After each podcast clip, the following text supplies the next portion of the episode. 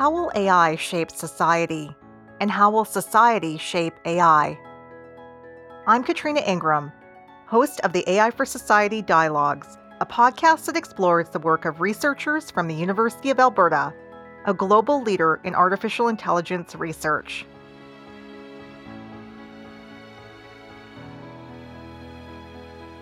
Chess, checkers, poker. As constructed environments with clear parameters, games are an ideal proving ground for artificial intelligence research. I am Eleni Stroulia, a professor of computer science and director of A I for Society, a signature area at the University of Alberta. Today's guest, Doctor Michael Bowling, is a professor of computer science who is equally passionate about games and artificial intelligence. His A I programs have won two World Series of Poker Championships. He is our host, Katrina Ingram, with Doctor Michael Bowling. Doctor Bowling, welcome to the podcast. Thank you for having me. Now, before we launch into talking about your work as an A I researcher, I want to talk to you about your love of games. Now, first, to point out the obvious, your last name is Bowling, so I have to guess that there might be some deep family history here around the love of games. Um, but you've also shared that you have this collection of hundreds of board games that you've amassed. And I want to know a little bit about this collection. What's the coolest, rarest, or most bizarre game that you own? Uh, it is true that I have a pretty uh, hefty collection of board games. It, I, I mean, I guess it started with my family. My my family did play games throughout my childhood. I probably took it, uh, you know, a step further than than they had taken it. In that, uh, yeah, a lot of a lot of uh, what I do in research revolves around games uh, as my job, and what a lot of do what I do during playtime is revolves around games. Uh, what's cool in my collection? It's pretty varied. I actually have like a Go board and Go pieces that I bought from when twenty years ago, from when I was in Japan, uh, all the way to uh, uh, a World War Two simulation game that involves thousands and thousands of small little cardboard counters. But the majority of the games I play tend to be, you know, more family-oriented, fast-paced games. They can be party games like Codenames. Some of the games that uh, my gaming group has gotten really deep into tend to be cooperative games, oddly enough, where we're all sort of playing together. I think that ends up telling an, a nice story for us as a group that we we beat this challenge together. And there are games like, um, you know, Space Alert or uh, Pandemic Legacy, which is maybe oddly uh, apropos right now or or not something we should talk about. But those games get a lot of play in my group. That sounds fantastic. I wanted to share that I have a vintage Mork and Mindy board game, circa Ooh, nineteen seventy-nine. So, very uh, nice. Yeah. I, I tend to not collect games. I tend to play them. But there was one game that I've started to collect, I guess I should say, which is um, their variations on the game Careers. I don't know if you know the game Careers. I don't. But they've, they've been made since, uh, I think the first one came out in the forties. And you sort of get to like play through doing different jobs and going to college and university and stuff. But every time they reprinted, of course, the careers you can go into change. So like in the nineteen forties, it was very different than in the nineteen seventies and the nineteen eighties. And so you can see the evolution of culture uh, in that game, which is kind of cool. That sounds amazing. Now, I want to know, how did you turn this love of games into a career as an A I researcher? I think it was mostly by accident. Um, there is another, of course, another uh, piece that I really enjoy is to think about how we think. Um, that's what really got me into A I, was this sort of real excitement to think about how we approach new problems and how we think about them, and in a sort of formal way, and that we could get maybe a computer to do the same thing. And I think it's so easy to see that in how we play games, how we can approach something new that someone would first explain us the boundary of the game. Here's here's how the rules work. Here's the space that you need to work in. Here's your goal that you're trying to achieve. And then, you know, often we're humans are in fact very good at, especially compared to our A I systems, at right away from just the rules, actually being able to, you know, sort of set out and achieve goals and make some progress. Of course, you know, we can spend more time learning the game and learning its intricacies and getting better at it. But that sort of first encounter always fascinated me. And and that's really what moved me to think about this is a great test bed to think about what our computers can do. Yeah. Well, in addition to your academic credentials, you've also worked in industry quite a bit. And you mentioned Japan already, and I know you worked in Japan and you've done some work with Yahoo. How does working in industry as a researcher differ than working in academia? And what's one of the more interesting problems that you've worked on during your time in industry? That's that's an interesting question, because I think my experience in industry has been very different than than many others.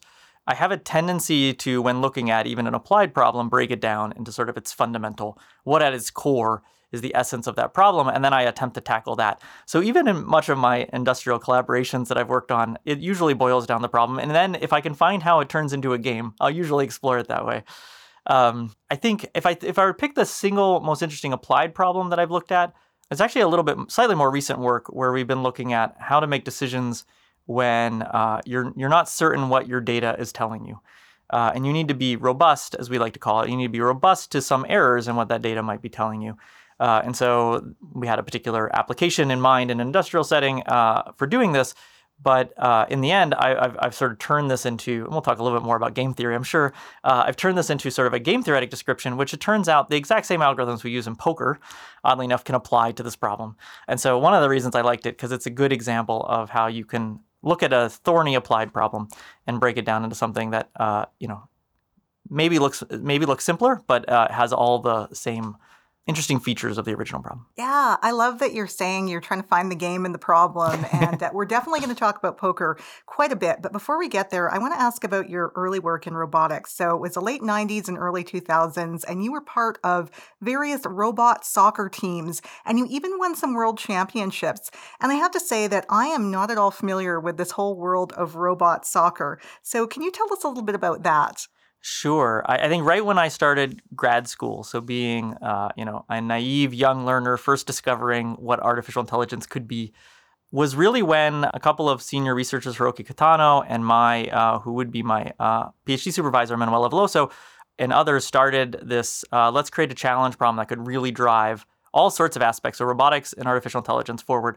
And and the problem they picked was, what what would it take to, you know, have a, a robot soccer team that could beat the the human World Cup champions.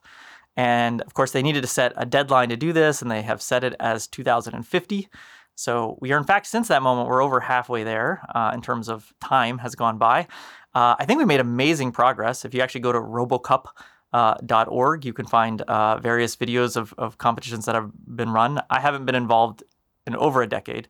That was an early, when I was a graduate student, this looked like, especially in the early days, it felt like I didn't have to know a lot about A I. I just needed to be a good programmer, which I had that coming out of undergrad.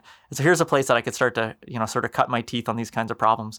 So it was a great way to get started. And uh, we started with simulation environments, but then I was working with a team and led a team that had built some small toaster-sized robots that kicked around a golf ball.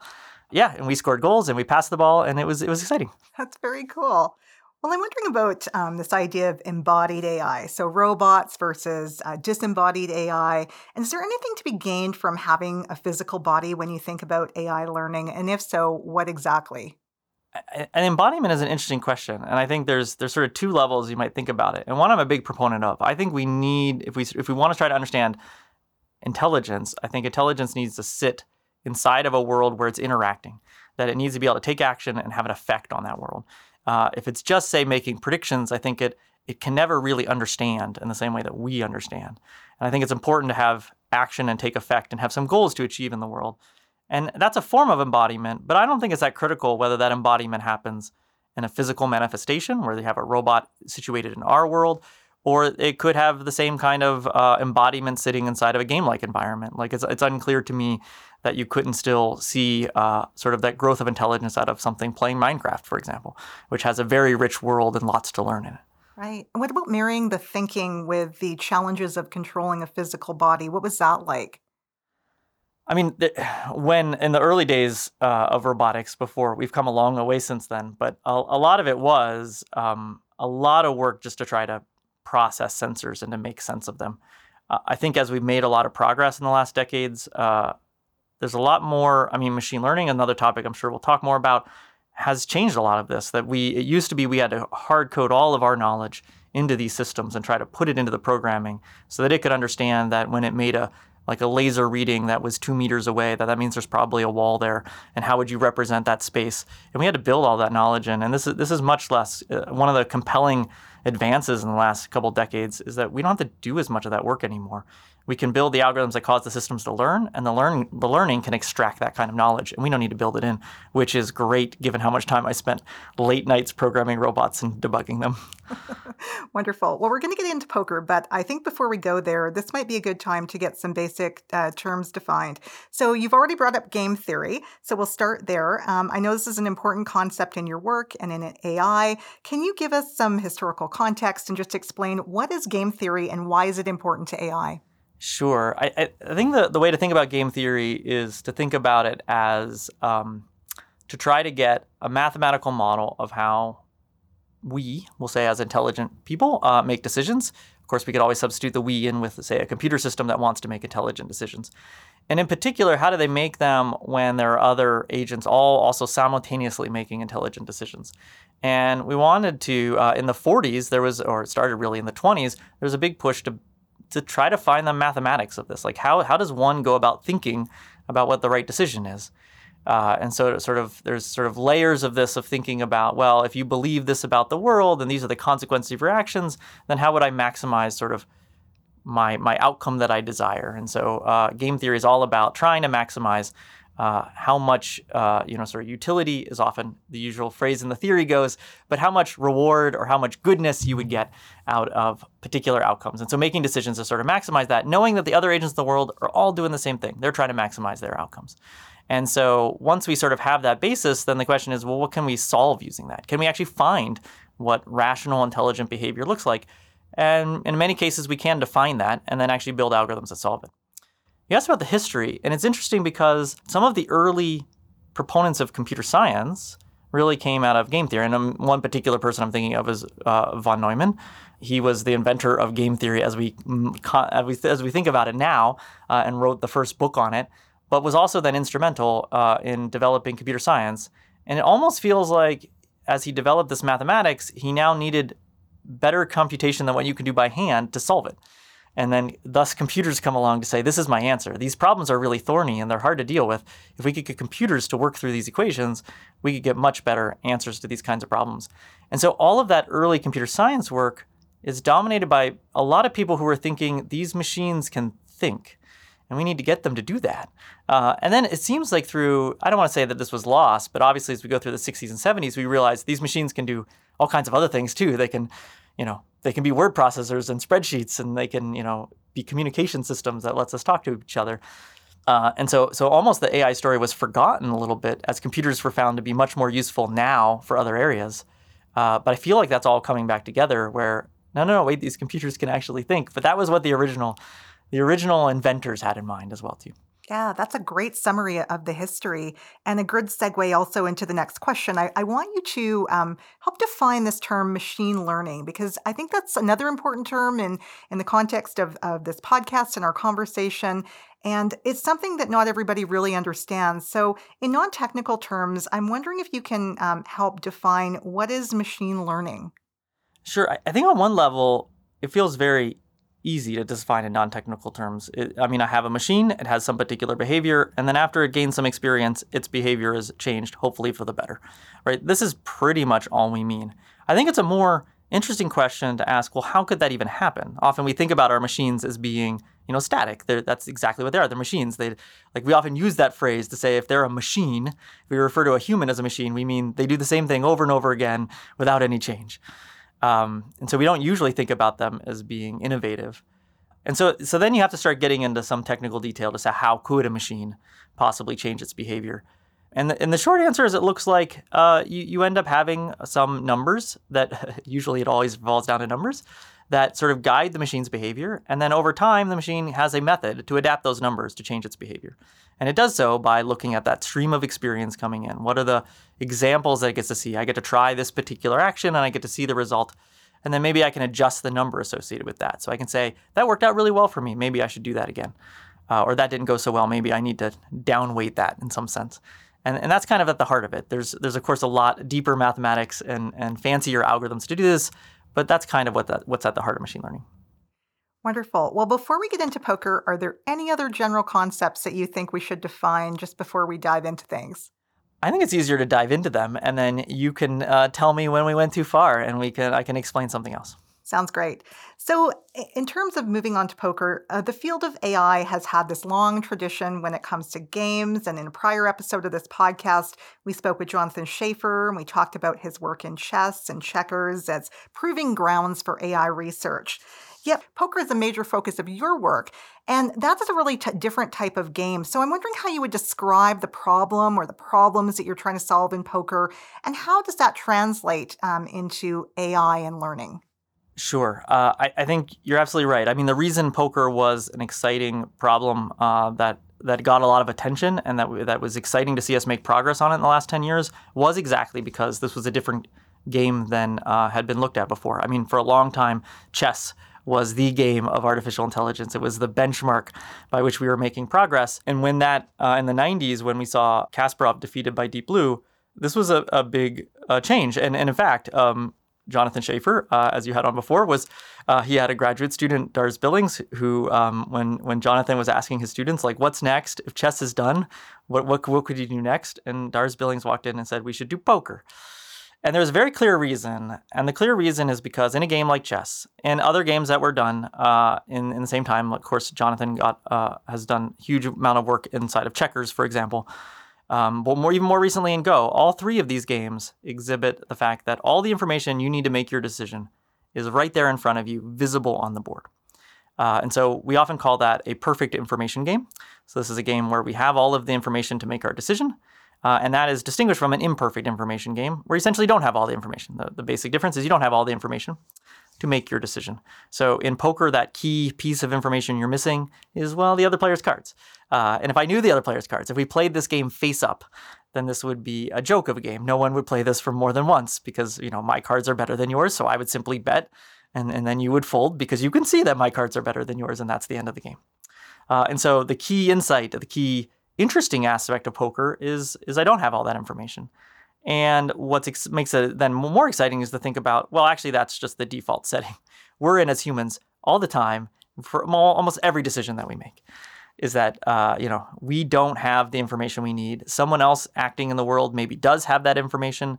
Their interests might not be aligned with mine, so they might not want to tell me that information. Uh, yet I still need to sort of navigate that space uh, and make good decisions myself. And so trying to figure out what are the principles by which, because the same principles uh, are not going to apply. Uh, if we go and take the algorithms, especially of the two thousands when we first started working on poker, they largely didn't get us very far. So th- this meant that very early on, it was clear that not only does our previous technology not work here, this is also a big limitation of our previous technology, and we're going to need to make progress here to make progress in the big A I picture. Yeah, and I was really wondering about that because you, you brought up this idea that this is a very different type of game. There's a lot of uncertainty. We don't really know what the other player has in terms of their cards. And um, and that's obviously a huge barrier. And there were limitations when you started working on this problem. You mentioned some of the challenges with hardware, with processing power, maybe even with the models themselves. Can you share a bit more about what some of those barriers were that you were facing? Yeah, I think early on it was just simply not having the algorithms. Uh, so algorithms are these, these sort of, what do we program our computer to do? What's the instruction recipe they're going to follow?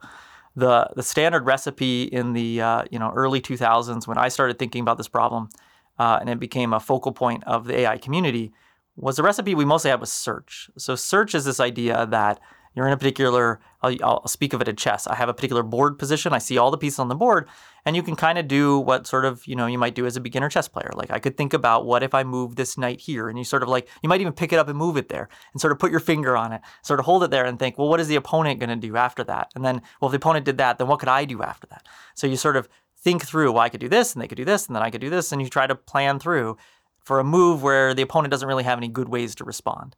Uh, and so that's the notion of search. Um, that's one of the big hammers we had, a big tool that we had to work on these problems. And it's unclear how you would apply that in poker. Uh, you could say, well, what if I bet here? What could my opponent do? But I don't really know what state my opponent is in, right? I don't really know what cards they're holding. So to think about how they might respond is very hard to do because, well, if they have just better cards than me, they're just going to call that bet. But I don't know if they do. So it's very hard to imagine how search works. Uh, and yet that was our most powerful tool at the time. Right. So what's actually going on as the A I is thinking about its cards? Like if it has pocket aces, is it super happy about that and it wants to play that hand? Or what is actually happening? I think that's a great question. And it's also interesting because even in the the last ten years, the answer to that question has actually changed, I would say, uh, as to what the computer is doing. Um, so early on uh, in sort of our initial poker success, so this is uh, two thousand six to two thousand ten, the way our agents worked was they would do learning on this problem. So, so what we had developed was search was not going to be a key piece of this. We needed to fall back on something else. And so what we did was we had our agents just play the game, millions and millions of hands of the game against itself over and over and over again. Constantly, as I mentioned before, with the idea of machine learning, updating these weights, updating these little numbers that tell it, Is it, what happens if I bet when I have good cards? Is that a good thing to do? Um, now, it doesn't really know it has good cards. What I mean by that is just, what happens if I bet if I'm holding pocket aces? And it might find out, oh, like I make more money when I bet when I hold pocket aces. And I don't make as much money when I bet and I have weak, you know, poor cards. I have a two and a five. And then as it keeps learning, it starts to realize, well, you know, if the other person bets, should I call if, you know, I have mediocre cards? And it first says, well, no, I shouldn't because they, they only bet with good cards. Um, but then they start to reason, wait a minute, if they're going to fold when I bet, well, then I can start betting with bad cards and I'll get them to fold anyway. And now I start winning money when I'm betting with bad cards. And then the then itself, when it's in this sort of self-play mode, it actually starts to realize, but hang on a minute, now it's betting with bad cards. So now when I have mediocre cards, I need to call. So it, it's just sort of like arms race back and forth. It's, it's adapting to itself. And it eventually starts to converge, and this is there. We have proofs of this, and this is where the mathematics comes in. We can mathematically come in and prove this will happen, but it actually starts to converge to optimal poker strategies. So we do that in the background. So during all this time, we would get, you know, massive computers to just churn away for weeks and weeks, playing millions and billions. I mean, at one point for one of our results, we estimated we played more hands of poker than all of humanity combined had ever played. Uh, so we're not the most efficient learners. These algorithms don't learn as fast as humans do. Uh, but then we take that strategy. When it was done, it it was a it was a fixed strategy. And then when it played, and you asked, it was dealt pocket aces. Was it was it happy? The answer is clearly no. All it would do is say, okay, I'm dealt pocket aces. My strategy, which is this big table, tells me I'm supposed to bet seventy-five percent of the time. So then it would, you know, flip some biased coin, it comes up heads, say, and then it bets. Uh, and never really thinks about what it's doing at all. It's just following the rules. It would almost be like, uh, you know, just someone gave you a table and you just walked in not even knowing how the game works, and you could just play it and play it really well. Wow. And I actually don't know how the game works, so that actually might be good for me. Um. Other than the table is too far, far too large to memorize, it would be as easy. Like you, you would just be following what those rules are. Wow. But that's actually not what's happening in our agents right now. Uh, the agents right now, oddly enough, are doing search again. And this is one of the coolest results in the last few years, is that we've actually figured out how to go marry all of that learning that's happened in the background with search. Now, it's still true that I don't think our agents, well, okay, we should never suggest that our agents are particularly happy or not. Uh, you know, after all, they're mostly still just programs. But it's it's unclear that they're even looking in that sense. Currently, what they do is a little bit different. So when they're uh, when they're dealt a particular set of cards, they kind of ignore them a little bit, and they actually sort of plan out how they would play with all possible cards that could be dealt. And they're actually going to do a search. They're actually going to look through, what if I bet when uh, with my good cards Uh, a lot and a little bit with my bad cards, but I won't bet with my medium cards. And I'll sort of explore, search through that space of how it could play all possible hands it could hold. Uh, and then once it finally figures out which of those things it thinks is the best thing to do, it'll finally sort of say, let me look at my cards and actually follow my strategy with respect to that. So I think it's still not happy uh, necessarily when it, it's dealt good cards, but now I think it actually is at least aware of it. Right. That's super interesting. I want to know a bit more about the people who are who are making this happen, and and in the context of one of the first big wins in two thousand eight. So you were preparing for this world championship in heads-up limit poker at the time. Tell me a bit more about the team that was getting the A I game ready for this competition. Yeah, we've um, so the Computer Poker Research Group uh, was actually started by Jonathan Schaeffer uh, in in the late nineties with the shift to what's next after uh, after chess, with the answer being poker. Slowly started to assemble uh, a few different professors who were excited by this uh, problem, and uh, started to build up a team of graduate students. I joined in two thousand three and sort of took over the group more formally in two thousand five, just as Jonathan moved into, had some more administrative responsibilities to, that was taking his time. The group has always been, uh, had incredible, uh, incredibly strong programmers because, as I said, we were often using a large amount of computation. So figuring out how to use that efficiently has been very important. And so there's been a, a mix of PhD students and master's students, but some of the best programmers I've ever gotten to work with have always been on this team. And how did you celebrate? yeah, so so what happened? Uh, so two thousand eight, uh, in two thousand seven, we actually did a man-machine competition, uh, and uh, we narrowly lost. Uh, we won uh, one of the matches, lost two of them, and it was a draw for the fourth one. Uh, so humans eked out a win. We went back and did some analysis on it. And as is traditional in all poker games, the losing side uh, likes to point out that, that the luck was not with them. Uh, we were a little bit more scientific with that and started to show that I think the luck was very much not with us, but it was close. It was definitely like, I think we were right on par. And then the next year as a big push to what are the pieces that we're missing? And it, it was clear uh, twofold uh, pieces that were missing. One was uh, the the program was a little too static in how it played. It was too easy for it to change. And so what we had to do when we were playing in two thousand seven is we would tell it to sort of switch gears a little bit, like not while it was playing, but between matches to try to mix things up. And that felt, it didn't feel right either. It didn't feel like that was the right way it should. The program should know to do that. And so we started building in that kind of system into it. But then in addition, we also had more, continued to have more breakthroughs in, in, in how large of a, a reasoning process that we could have the computer deal with. And so we organized a competition where this time, the first time we had them play on our home turf, we were at a, an A I conference. And the second time we went to Vegas to play on their home turf. Yeah, and it was it was great fun. We were actually at one of uh, one of the poker sort of conventions right alongside the World Series. Uh, and so lots of different poker players came by to watch. Um, but this time we convincingly won uh, and almost all of the matches. There was only two matches, I think, that we we actually had a draw on. So it was pretty exciting. You asked it was sort of what happened afterwards. I think, uh, as you know, Vegas is known, sure, they're known for gambling, but they're also known for really good food. So what we actually did was we went to a really nice, res- nice restaurant to celebrate as a team. That sounds fantastic. I thought you might tell me that's going to stay in Vegas. I'm going to tell you that. Well, I want to talk about the other big win, which happened in twenty seventeen, and this was DeepStack, so a different program. And you had a, a huge win there, um, and this time in No Limit Texas Hold'em Poker. So can you tell us how uh, how things evolved from two thousand eight to twenty seventeen? Yeah, so two thousand eight, uh, the limit game of poker is sort of the small, well, especially heads-up limit. So heads-up just means there's just two people playing, uh, and, and the limit game means that when you make a bet, you don't get to choose how big of a bet size you make. You only just say, I'm going to bet, and the bet size is fixed by the rules of the game. Uh, and so that makes the game much smaller. There's much less to th- sort of think about and reason about, uh, as opposed to someone being able to make a bet of, you know, does it matter if they made a bet of one hundred chips or one hundred one chips? Should I make a bet of one hundred chips or one hundred one chips? Uh, so the complexity of the no limit game is much, much larger. And so uh, in two thousand eight was the first time sort of computers had crossed over and beaten humans at the limit game. But yeah, it took another uh, almost ten years before we could say that for no limit. And um, what changed? A lot changed. So I had mentioned this idea of search, and that was probably the centerpiece. What we were doing before, when I said we were just playing lots and lots of hands together, we still had to write down that strategy and that big table. And to write it down, we had to do something that we've come to call abstraction. We had to we had to take situations and abstract away the detail of them. So now you might sort of view it as, instead of thinking about, do I have aces separate from the situation, do I have an ace and a king, or do I have kings? We might just group those together, saying you have a good hand, so figure out how to play when you have a good hand. And that was how we coped with the problem when it was the limit game. That just fails pretty miserably on the no limit game. The game is just way too big to imagine that you would compress it down into a smaller one. Uh, and search allows us to not have to do that anymore. So search allows us to view each circumstance from its own situation. So instead of having to write down the answer for every situation, when we find ourselves in one that we probably haven't been in before, because every situation is that, uh, we would just begin to do a search from that situation.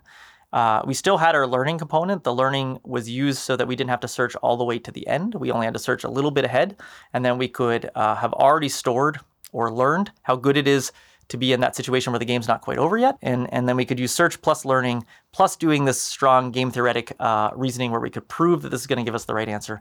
All of those three pieces come together in what DeepStack was. Wow.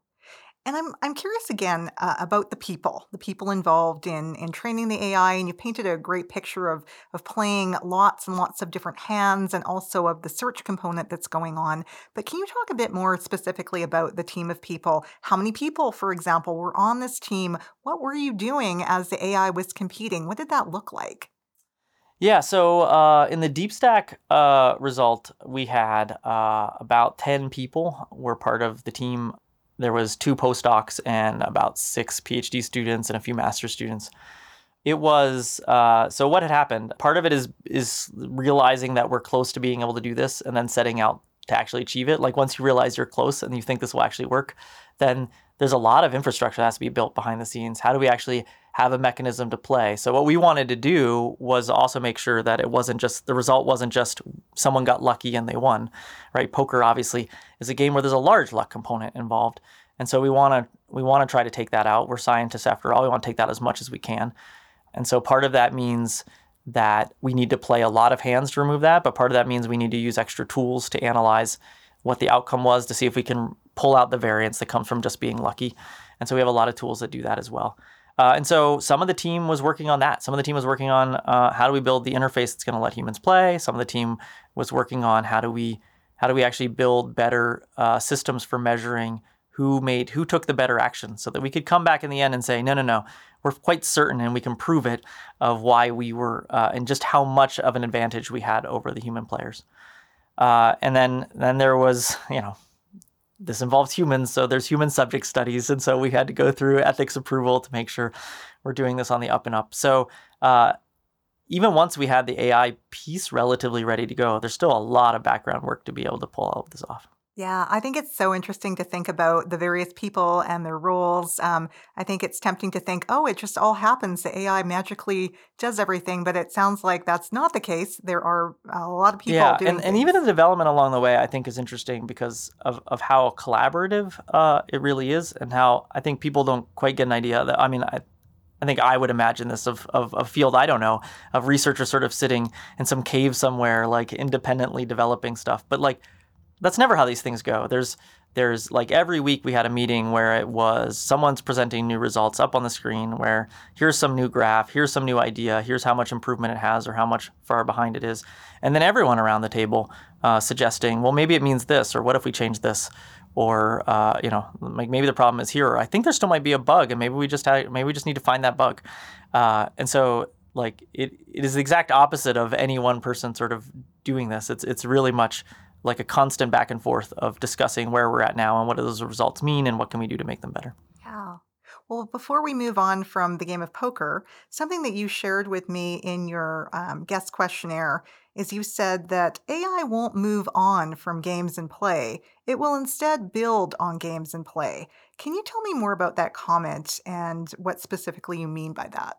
Yeah, I, I think this is this is slightly in response to a sense which Um, you know, for decades, uh, games have been this proving ground for A I. It's been uh, a place that we can hone our algorithms, understand them much more clearly, and, and see their advances sort of in an objective way, where we can say, okay, before we weren't able to beat this quality of player, now we're at a master level, now we're at a grandmaster level.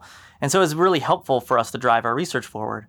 There's a sense in which Um, I think that some people are saying, okay, well, now we've conquered games. Like most of them are. There's maybe a few games left that you could do, but we've conquered them. So now the next step is we're going to go solve real world problems. And I'm not that I'm a, I'm not saying that we won't go on and, and you know have those kinds of impacts, because I think we are and will have them. I think it's more of thinking about how A I is going to develop. I think that play is more fundamental to our own intelligence than that gives it credit for. I don't think that, yes, I think games have served as a playground for us as researchers, but there's also a sense in which games are going to be a playground and a proving ground for the A I themselves, much like games like that exist for us. Like we don't, you know, we have our children play games, not because we want them out of our hair, although maybe that's, you know, in some sense, sometimes that's what it is, but we really like children play games because that, that they need this. They need to walk through making decisions, trying out ideas, sort of formulating plans and seeing what happens, in a very low, um, a low risk environment where the implication of failure is just, oh, I lost the game. So what? I'm going to move on. Um, I think that's going to be a central piece to our A I systems, that they're going to need that sort of playground where they can try things out and understand how their actions have effect on the world and start beginning to build up that planning process. I think there's another fact, which is that even, even as we get older, you know, some of us continue to play games. Uh, like myself, but some some people slowly stop. But I think they don't stop playing. I think just the nature of that play starts to change. I think we're always playing. I think playing is a part of like, you know, staying phys- uh, intellectually acute and focused and being able to continue to see how the world changes and works. And I think we're going to need our agents to do that too. So I think it's not really like a stage of research. I think it's a mindset. I just see that being a part of our agents going forward, even if we're not, uh, you know, advancing new milestones of claiming, here's a new game that we've solved. I love that description. And I love how you've basically opened up this idea of, you know, what is the value of play for the A I itself in its own learning? I think that's a really interesting question. We're going to move on just to a slightly different topic, and you've already raised it, and, and that's the topic of ethics. And one of the ways that I think um, A I research using games differs from other research is that you're generating your own data. So you're talking about millions and millions of hands of poker, for example. So you don't really run into some of the ethical challenges that other A I researchers face when it comes to privacy and consent and collection of data or use of biased data. But I'd love to just get your thoughts on some of these ethical considerations. Can you share your perspective? Sure. I think they're they're really important. Uh, I think it is true that as we're at the stage where A I is becoming a fairly commonly deployed tool, I think we have to be really careful about how what the what the ramifications of that tool is, and it's a different kind of tool than we've seen before. I think we, uh, society, have often, as we built new tools, abdicated our responsibility for what effects they have. And I think this is, well, I think we've come a long way. I don't think we have to do that every time. Maybe we could learn from our past mistakes. Um, and this is a tool that does have very subtle, uh, very subtle, sometimes very blatant, but sometimes subtle effects on on what on what the results are going to be. I also think that, I think you're right that the sort of reinforcement learning or game playing perspective that we're gathering our own data means that, yeah, we don't quite have to think about bias data or or privacy violations and that sort. But I do think there are other, there's still unintended consequences. And I think that's a, a big part of the research that we do um, still. And we have to think about, you know, where does the reward function come from? Where does the utility function? Where does this thing that the agents are striving to achieve, their goals, who gets to set that? Um, and that's no that's no less problematic than, you know, what was the source of the data and the labeling? Who gave us the labeling and whether that could be biased? I could very easily have reward functions that are biased and have you know, unintended consequences on particular people groups, for example, uh, and and who is getting to set that, I think, is is still important. And I think researchers, well, I don't think it's our responsibility to get that right, as if it's it's it's like we're the only ones who have to think about this. I think it's great seeing that. I think this is a big question for society, for politicians, for economists, for for ethicists. Like I think it's it's it's an important question that it needs to involve everybody. But I do think that the researchers understand the technology the most. Uh, and so they're still going to have to play a role in sort of identifying where these likely things might fall down and what are possible solutions that might be able to to recover how we can go forward. Right. Well, sticking with this whole philosophical vein just a little bit more, you recently did a talk called Can a Game Demonstrate Theory of Mind?, which is some newer work that you're doing. And I'd love to know more about that. But first, I'll, I'll just help set things up a little bit and give a bit of a definition of theory of mind straight from Wikipedia. So theory of mind is this ability to attribute mental states such as beliefs, intents, desires, emotions, and knowledge, among others, to oneself and to others. So that's the official Wikipedia definition. So given that context, I'd love to know more about this question that you raised. Can a game demonstrate theory of mind? Can you explain um, what you found out in doing that work? Yes, but I'm going to take a diversion for a second. Let me say sort of where this started from. It almost started from this, I think. Uh, so so I had done uh, you know quite a bit of work on poker. We've talked about that. Uh, as another project going alongside of that, I was... Uh, developing something called the Arcade Learning Environment, which sort of established using the old nineteen seventies and eighties Atari twenty-six hundred games as a platform for doing research. And so it was a little bit that I, I was coming to be known as a person who uh, was selecting problems for the community that could drive us forward quickly. And so I seemed to be either lucky or good, I don't know which one, at, at finding the problems which were, we could make real, like they weren't so advanced that we didn't know where to begin, but they were uh, but they were a big enough jump that we could make really fast progress on it. And I was getting asked very, very often, uh, you know, what's the next one? What's the next game? Um, was usually how it was asked. What's the next game? And and of course, as a game player, I was also playing lots of games. I didn't for the long time. I didn't have an answer for what that question was. I was like, I don't really know. Uh, until I played the game Hanabi, and and that's really the context. So, so, so this sounds very bizarre as a as a as a diversion here, but that is the answer to the question that you asked about theory of mind. So the game Hanabi, I have to tell you a little bit about this game or none of this is going to make any sense. Okay. So the so the game Hanabi is a cooperative game. So everyone's going to be playing on the same team. But a little bit like poker, it's a game where you don't have all the information you're going to need. And the way they set this up is uh, you or everyone at the table is dealt a hand of cards, but you're going to hold the hand of cards so it's facing outwards so that everybody else around the table can see your cards, but you can't. And you can see everybody else's at the table's cards but your own. The rest of the game is relatively straightforward. You together as a team have to play cards in the center of the table to count to one to five. It's very simple. You're just going to count one to five in five different colors. Uh, and so the game in some sense, again, is as easy as you possibly can imagine, except for you're the one playing your cards and you can't see them. And now there's a particular set of rules to say how you're allowed to tell people about, you're not just allowed to tell people what's in their hands, but there are particular rules about when you're allowed to tell people. You can tell them things like that card you're holding is a red card, and that tells them some information. But the fascinating thing about this game is that not just that when I tell you it's a red card, not do you now know, hey, look, I know this is now a red card, but you can start to ask yourself, why did Mike right now tell me that's a red card? Why did he choose this moment to tell me it's a red card? He probably had something in mind. He wants me to do something because I know that it's a red card. So the very fact that you know that I'm trying, I have the intent to win this game means that you can start to infer more from my act of communicating than what's in the content of my communication. And when I first was playing this game, this blew my mind, right? Like not, but but it blew my mind in the sense that this game crystallized what we do every day, all the time. And in the sort of psychology literature, this goes under the name theory of mind, as you gave the definition for. We very are very easily can attribute to other people this idea that they have their own perspective on the world, they have their own beliefs, they have their own intentions, and I can start to reason about that. So like one classical example of this is just in conversation. Uh, you know, maybe you were to ask me, uh, you know, would you like to join me for dinner? And I might say, you know, I've already eaten, uh, like I ate earlier. I didn't actually tell you I don't want to join you for dinner. I, in fact, didn't answer your question at all. But from that answer, you can infer a lot. Like I gave you the reason what my answer is, and so you can figure out what my answer is. So I didn't actually need to say that. Now, why do we do that? Like, why as humans do we do that? I think there's all kinds of weird social uh, implications of what's going on. In some cases, I think it's because it's very efficient. That very often we can communicate a, a great deal by letting the, the background information and the inference communicate all the information. And to see that in a game was a, was what really blew my mind. And so then that became, well, could a computer do this?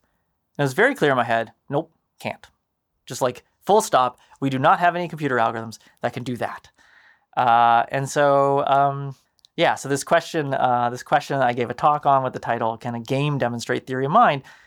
Is could we have a game where if a computer could do it, that would start to say, yeah, we have advanced our A I systems enough where they're starting to do this kind of reasoning, and could a game help us get there?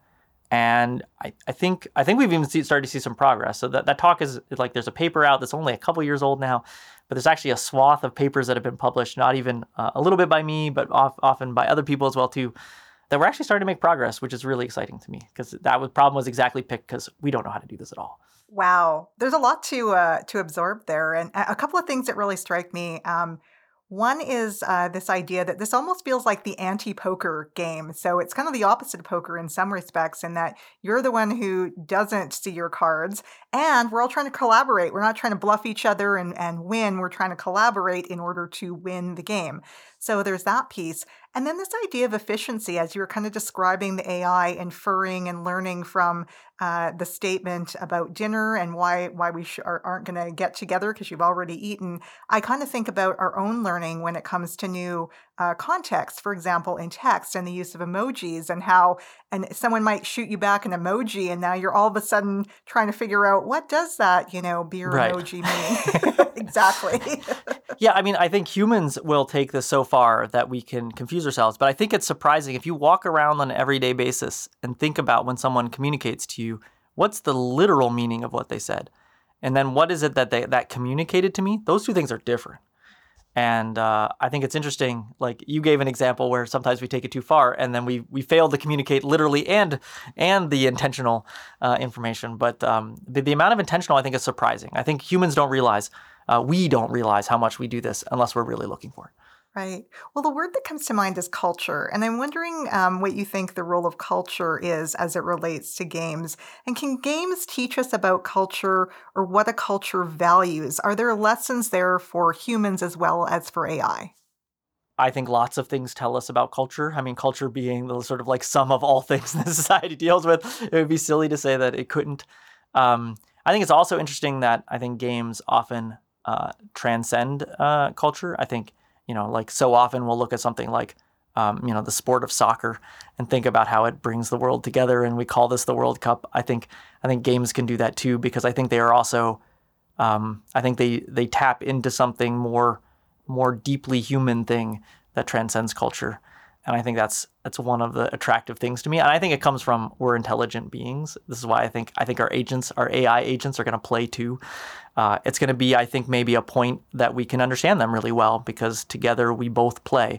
And this will transcend the culture that we might also have in terms of being embodied as a physical world versus be a, being a machine intelligence. Yeah. Even the game of Hanabi, is that a Western culture game or is that an Eastern culture game? Uh, It is actually a Western culture game. Uh, it, its name means fireworks in Japan, but its designer is French. Uh, so um, he, he made a series of two games for which uh, the second one is mostly forgotten, but it was shipped together as a pack called Ikebana and Hanabi. And Ikebana was about flower arranging. And I don't even think, I mean, many times when people design games, I don't know that they always know uh, what they designed and why it's special. And then the community sometimes latches onto that. But this is definitely a case where I think the community found some uh, some some deeply uh, interesting uh, thoughts in this game that I'm not even sure Antoine Baza, the designer, realized when he made it. It's interesting. It's almost an intercultural game. I, I picked up on the name and thought, oh, I wonder if that's an Eastern culture. And so it's more about collaboration versus maybe something like poker that's more like, yes, right, I'm going to win this as an individual.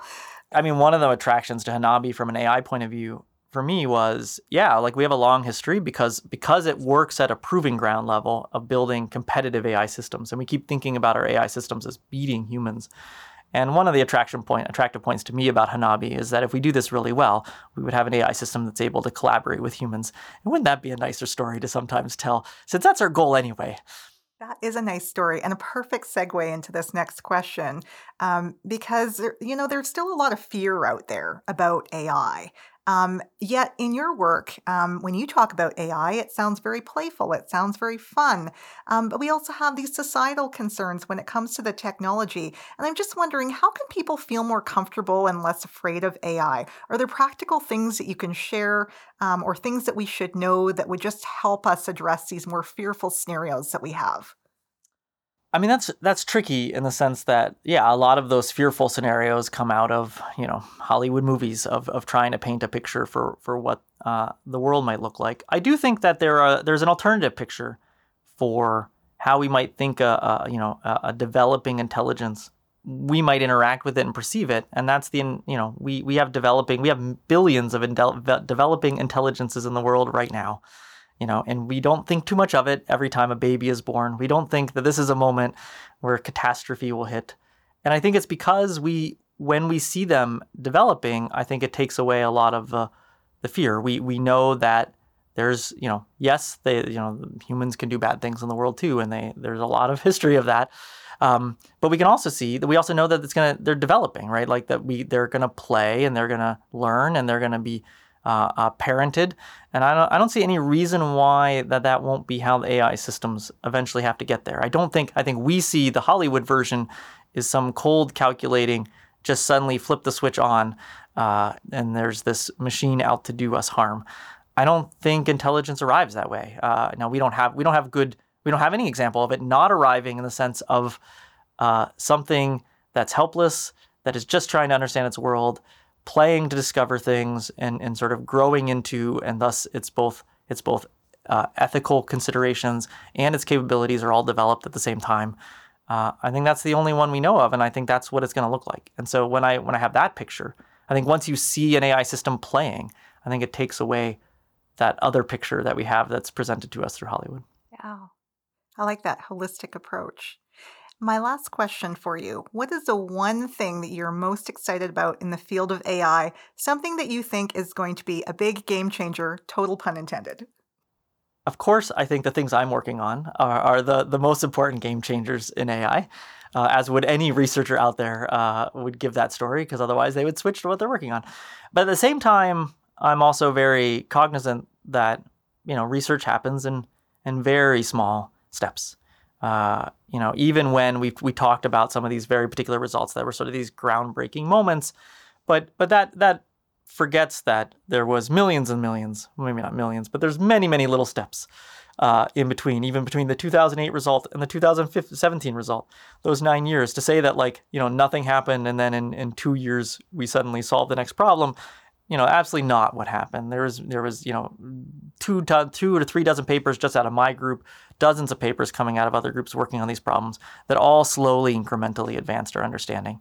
Uh, which means that, like, I want to tell you about some of the things I'm working on now, but they always, they always feel very small. So, so let me mention one of them. I had mentioned this uh, this idea that uh, that even in even in the the reinforcement learning setup where you're experiencing the world, that you don't have data's not fed into you, but you get to take action and see what the effect is, and you're learning through through experience and play. Even in that space, like, there are definitely unintended consequences that you could you could have a system which, you know, is trained in one setting and then is moved to another one uh, and makes poor choices because they just didn't get training of how the world works in that setting. I think my sort of my, my prototypical example is, you know, maybe we might have self-driving cars being trained in the Bay Area, uh, and then one gets shipped up to Edmonton, and you know, and and fall comes and our first, you know, we've we've now seen snow, our first little bits of white stuff start falling, and you know. What happens? Like, it's a pretty, of course, it's a joke in some sense because no one's going to, you know, that's going to be part of the training regime before we have these widely deployed. But obviously that system is going to, what's it going to do? And now what would we do? Like, how do we cope with facing something we haven't seen before? Like, we enter a construction zone and things look complicated and uncertain. Well, what we do is we slow down. Uh, like, that's the first thing we do. And it, the reason we're doing that is because we don't understand. We know we don't understand. And we're going to take the action that re- re- minimizes the risk while we don't understand. And traveling slow means there's much less chance that we would cause injury and cause property loss if we just go slowly. Um, that's not, in many cases, I won't say on the self-driving car case, I'm like, there are people working on this that, that have a lot of this kind of thought process in mind. But in general, if you apply most of the, the sort of typical A I algorithms, they don't have a good sense of that. If you put them in something that they're that they should be uncertain of, they don't, you know, they don't proceed cautiously. They proceed with certainty about wherever their model's wrong. They will just proceed as if it's right. And so I have a project in a very limited setting, like it's a very, very tiny step, uh, about could we do that? Could we have a system that would learn to be cautious, that would learn that when faced with uncertainty, not just that it it knows it should be cautious, but also it knows how to be cautious? Because even being cautious requires you to learn to be that way. Like, what's the behavior that would minimize risk? Like, so when I say in a car, it's slowing down, but that's not obvious. You have to know that, you know, if the car is going slower, that you're much less, you have more control over it and you're less likely to have a bad outcome. Uh, and so how would we have systems that also learn how to be cautious in addition to when to be cautious? Uh, and I think that, why am I excited by this? I, I think, um, obviously it feels important, uh, but I think it'll see more deployed systems if we could trust them more. And I think that's an important piece of trust, is being able to know that they're not going to go headlong in to an uncertain circumstance uh, and just say, okay, well, fine, well, I'm going to push on the gas because I haven't seen this before. Um, and I think as we have more deployed systems, we'll build more trust, and more trust means that we can deploy more systems. That is very profound on every level, um, and a great place to end our conversation, which has been super fun. And I just want to say thanks so much, Doctor Bowling, for being here and for sharing your personal stories and work about your research. Thanks for being on the podcast today. These are great questions, and I enjoyed uh, giving my perspective on them. Thanks a lot.